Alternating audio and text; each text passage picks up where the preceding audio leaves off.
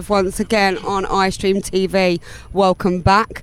Uh, we are live from Brighton Music Conference on Brighton Beach in the beautiful uh, elevated audio experience studio that is the Audiomango van. And I am joined by my co host who has arrived um, and a very special guest in the shape of Colin Dale. So, first of all, hello, Lisa. Hello, darling. How are you? Oh, I'm good. Lisa Loud is in the building. Um, she is going to be with us for the rest of the afternoon, uh, talking to the people that we have got lined up and that we are grabbing into the van. Love that. Love that. How are you doing, Lisa?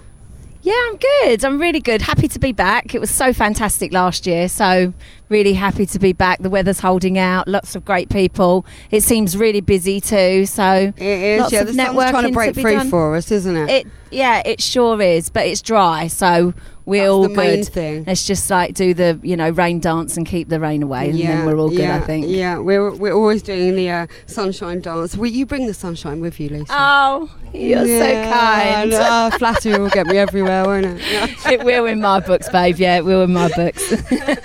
Uh, yeah, so Lisa is uh, on board with us for the afternoon, and we have our guest in the uh, studio, uh, Colin. Welcome, Colin. Hello, Sacha. Lovely to meet you. And you too. I've heard lots about you. Um, you were an inspiration to my husband, funnily enough, into getting into DJing. Wow. Um, because he used to see you at Sterns. oh, yeah, yeah, yeah. Um, he was a 14 year old getting in at that point, and um, Waxworks is his name. You played with him at the Arch uh, when the Sterns reunion a couple of years yeah, ago. yeah, yeah. I, I remember Um, those. And uh, yeah, he was. Uh, you, he said you liked his set, and that gave the 14 year old Michael a little bit of a semi, is what he said. Oh, really? Uh, I hope it was my music that done in a that. nice way, you know, in a nice, in a nice, funny way. He it made it meant a real lot to him Oh, that that's Colin amazing. Dale, that Colin Dale, that he was watching when he was 14 years old, that inspired him to get into DJing, liked his set. Oh, excellent. Yeah. Excellent. Even I'd be really flattered with that. I mean, this guy is a total legend. So- I mean, you know, the king of the warehouse scene. Uh, you know, when it all began, you know, Colin Dale was on every bill. So the precursor to festivals, which I consider to be the big raves, The really. rave scene, yeah. He would a man. He would a man. I Tell mean- us all Or about one of it, the men. Colin. Of course, back Take then there were back. loads and loads of big raves happening. You were there as well, So Lisa. make everybody keep was. the mics close to their faces. I know you don't mind this, but keep the mics close to yeah. your faces so that um, so that everybody can hear us nice and loud and clear. One, two, one, two. That's the one. So yeah, carry on. Tell us all about the warehouses. It, well, well um, yeah, the warehouse is a pre kind of rave and um, festival and all that. You know, um, especially in London. Um, y- you know, I'm going back to like rare groove times, like Norman Late Jay, Mark Moore, late eighties. Yeah. Just before the whole house thing came in, um, they were doing that warehouse thing. And um, that's I started to get into the whole warehouse thing. But uh, when I started playing electronic music, it was all about the festivals and uh, stuff like that. There wasn't much um, breaking into warehouses going on Right. um, once I got into the whole electronic thing. Yeah, yeah, yeah. So you moved into the moved into the clubs more, basically. into the how- clubs, into the festivals, Into the- and I actually, I tell a lie, we did fields. break into a, a couple of warehouses. and it's like coming on, back to me us. now. so um, yeah, but primarily it was really festivals and um, huge, um, massive raves uh, that used to happen back. yeah, then. when I say the warehouse thing, I, I, I, I kind of relate that to my interpretation of the, the complete underground. Mm. It didn't really necessarily mean that it was an enclosed building or No, anything like yeah, that. you yeah, know, was that scene. um, we yeah, it w- Yeah. it was it was something that was um, discovered and followed, and, and and there was like this natural ability and hunger from the people um, to find their way into these parties, and and that's you know that's where I fondly remember Colin, and you know and have enormously fond memories myself of, of being in those kind of environments where, you know, there really were very little rules. You know, things were put together. You know, sound systems were being brought in whilst you know people were turning up in cars on the M25 Whoa. and yeah, and that whole thing of you know a post-it note in a telephone box actually really did happen. That's Yeah. how people found Yeah. out about you know where we were all going, what was all next, and Yeah. stuff like that. And um, yeah, The yeah, underground re- was real. yeah, and you know, an amazing thing to be a part of. Something that you know, I don't think will ever get relived. I think you, you know, It's a you. time in history, isn't Yeah, it? It's- yeah, yeah, You know, yeah. there was the '60s, and then there was Acid House. You know, Exactly. Absolutely. and that's I sort of you know I do genuinely think that that we broke the mold. It was an, an entirely new music policy. It was an entirely different perception. yeah. You know, and and people. Um, it's a movement. yeah, became part of this movement like it was part of their lifestyle. You know, Yeah. I mean, everyone was getting up and going to work every day, but we were also going out every night. You Yeah. know, and it, it was mad. I mean, just mad. And there was this hunger and community thirst that for the music. Yeah, and Yeah. it brought a real sense of community. Yeah. And yeah, you know, obviously you've been friends for a long time, and I think that's one of the things that obviously I like. I loved when I first got into it. That that sense of community that you're all a part of something. Yeah. uh, that's really special. Um, And abs- absolutely, and I, I mean it really is like that. You only have to look at, um, you know, when someone in what I call the family has has problems, the whole sort of house community will rally round and actually help them. So it's very much like that. It's a community, as uh. Lisa was saying earlier on. It was um, groundbreaking what happened. Um, you know, in the late eighties and that, and it was like a perfect storm with the this great new music. We also had this great new drug, which enhanced a lot of things. Let's say. So yeah, it was groundbreaking on a lot of different things, new venues, and um, yeah, a really radical time. And it broke down those barriers as well, isn't it? Because it was- Absolutely. you know, the, the music, you know, sometimes our scene can get a, um, a bad name or a stigma from the uh, the influences that drugs have had Mm. on the scene. Um, but that um, that the acid house uh, and ecstasy is an important part of what happened. It's not something that we all can we can all Mm. Really, it might not have happened without, Without the ecstasy. It would- would have been totally different, uh, you know, I think. I, I, you know, I agree, and I also think that it's really important to realise how things change so much. Um, you know, back then, you know, when people were buying ecstasy, they were taking ecstasy, they were taking medical grade MDMA. Um, not that I'm advocating it. I'm sure there'll be people that will be very disappointed to hear me talking like I'm in favour of it. You know, it's going to happen. It's happening anyway. It's going to keep happening. Um, but this, this movement um, and that enhancement um, came from a, a, a very new form of something that you know these days can be incredibly shady very frightening you don't know what you're taking you don't know what is Very in now, yeah. what is in the drugs that you're taking and that's why sadly we are seeing you know the darker side of, of drugs and there's always going to be a dark side of drugs of abu- fortunate- abusing anything, whether it be alcohol, ecstasy, Yeah. you know, abuse. uh, What I always say, you know, uh, what what somebody says is legal and what somebody says isn't isn't our our choice. no absolutely Um, but what we we all know is abuse of anything yep is where things where problems lie. You know, whether it be alcohol, whether it be ecstasy. Obviously, nobody should be doing. Uh, Really horrific hard drugs that are going to Absolutely. screw them up. absolutely Um, but they're also, for me, it's, it's about the education. Um, and it's about understanding what people, because we all, I mean, um, we come from an era, we, we remember the Just Say No campaign. yeah You know, Grange Hill and Zammo, and he was the first person that was a heroin addict. Um, and the whole campaign was Just Say No. yeah Well, we understand that just say no doesn't that that just doesn't work. Um, it's uh, for me on that education, and um, and I'm I would never be somebody to turn around and go, all drugs are bad, uh, all, all alcohol's bad. Don't drink, don't do drugs, don't do any of that. It's like mm, really no. So we all everybody walking around like. you know, saints and pure as the driven snow, and never wanting to have a, a bit of a release and a bit of a drink and a, and a bit of a let out. And Mm. I think you know, taking it back to what you were saying about that whole um, what it did for the music and the community and the scene was it, it broke down those barriers when you know it, he, it doesn't have to be about abuse you know Mm. there was a small amount that was making people open Yeah. um, breaking down Yeah, I those mean, it took you know footballers off the terraces and into Spectrum. End of story. Exactly. You know, That's true. uh, you know, we Yeah. saw we saw Millwall and Chelsea dancing on the dance floor at every Hugging. club that I had something to do with in Mm. in the late eighties. Mm. You and know, that's a beautiful thing Yeah, it was. You know, b- you know, we peace.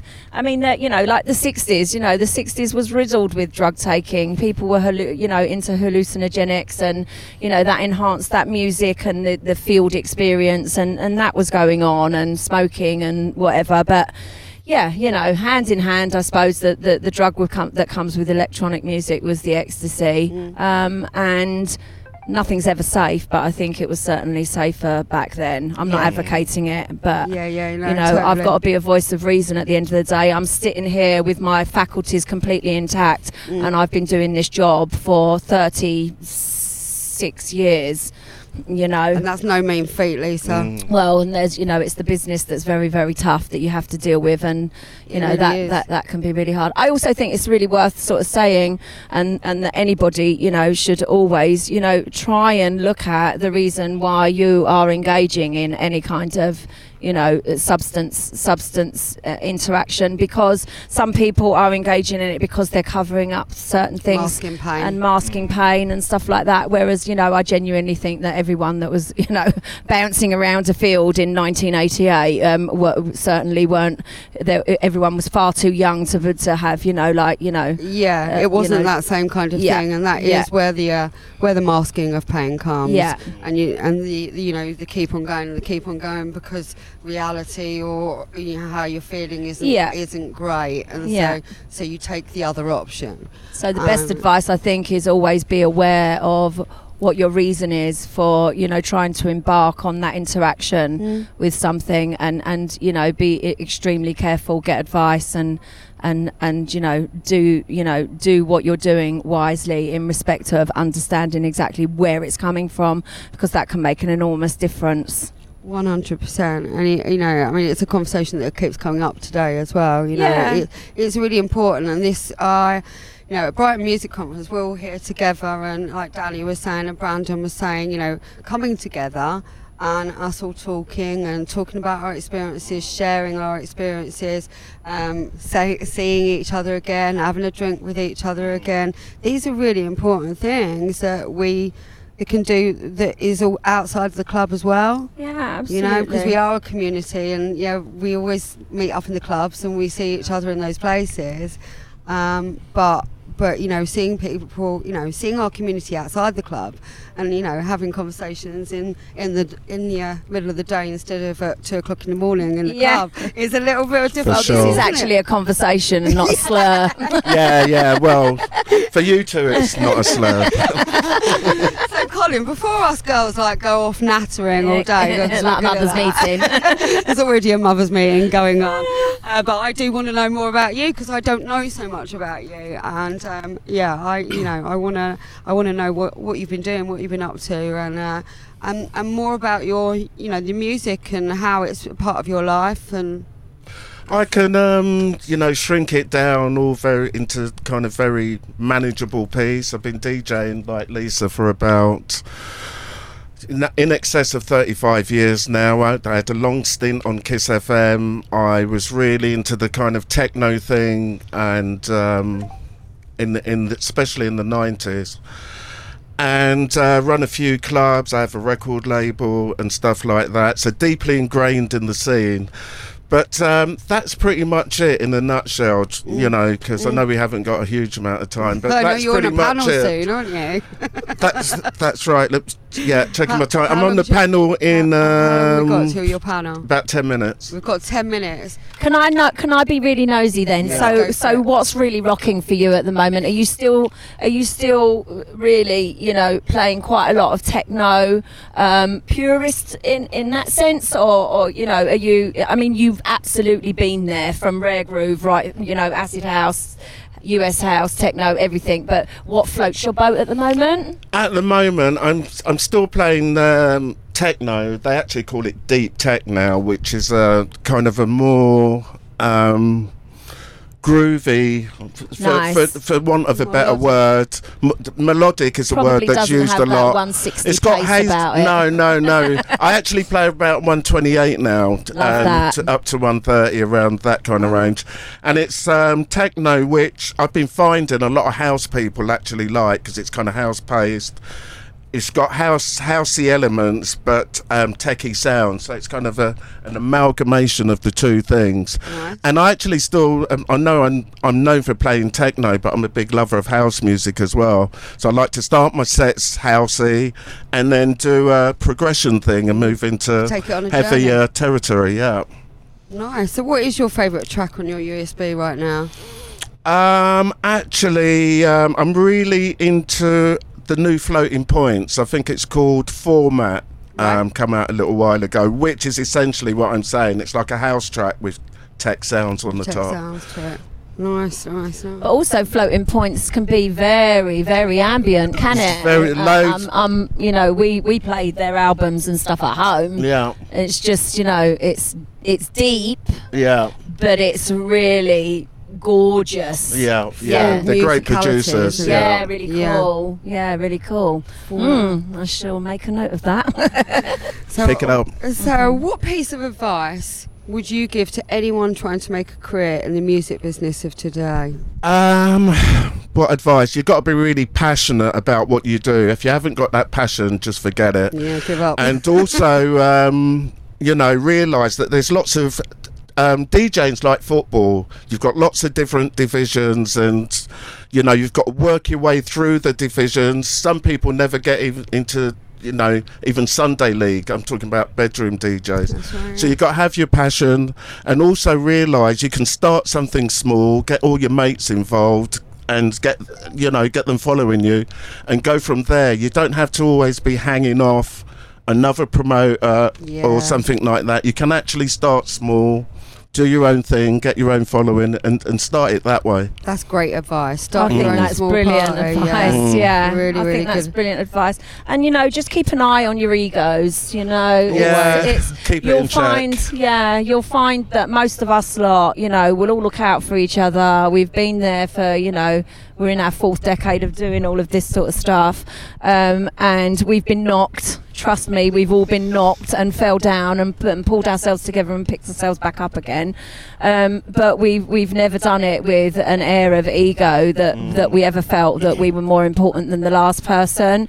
Um, and I think that they're they're uh, quite.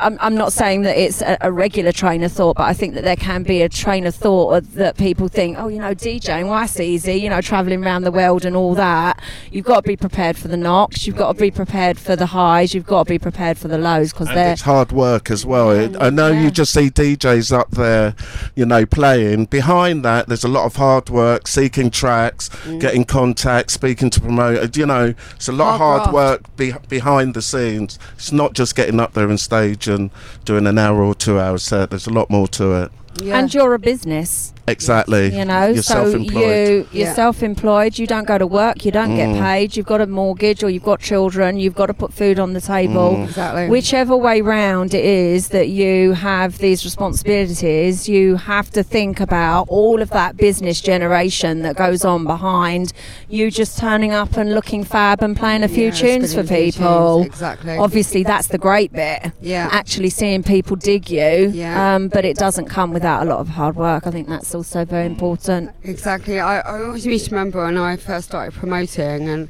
was doing a weekly club night for like 1,800 people, and then uh, the regulars would come in and go, So what do you do all week? Yeah. yeah. Yeah, for sure. Yeah, yeah, yeah. right, Oh, you yeah. think this just magically happened, did Yeah. you? Oh, yeah, yeah, yeah. No, people literally think that you're sitting there, you know, drinking tea like all week long until you turn up for your gig. Yeah, and just Trust- float in. Trust us, that is not the case. We are not Definitely Batman. not. You know, we don't put a cape on and then that's that. It's not that easy. True, Never true. that easy. Okay, so we're going to finish off with some quick fire questions, Colin. Are you They've ready? got to be very, very They are quick because really I'm quick. due on in like Two minutes? We're Yeah, going to run you in there. yeah. Right, quick fire. House or techno? uh, techno, Edam or Stilton? Edam, Red or blue pill? red, Love or money? Love. Johnny or Amber? What was that? Sorry, Johnny or Amber? amber, city or city or countryside? city, Cats or dogs? cats all the way. Glastonbury or Burning Man? Glastonbury. Ant or Dec? Oh God, that's like. Do I have Do to choose one of them? can, can I just slide past yeah, that you can one? slow past that. Slow and soft or hard and fast? Slow and soft. A small dirty rave or big shiny festival? Uh, small dirty rave. Facebook or Twitter? Facebook. Obey the rules or fuck the police? Oh. uh, no, ob- ob- obey the rules. Okay, obey good. the rules. Thank you very much. Thank you very much, We love Sacha. Thanks. Colin. We love you too. Thank you, Lisa. And you, You, can babe. run into that. I'm gonna sprint over there now. Off. Thank you. Have We'll a great back panel. Thank you, everyone. With Simon Shackleton. Lovely. That was fun. No, my pleasure. Ah,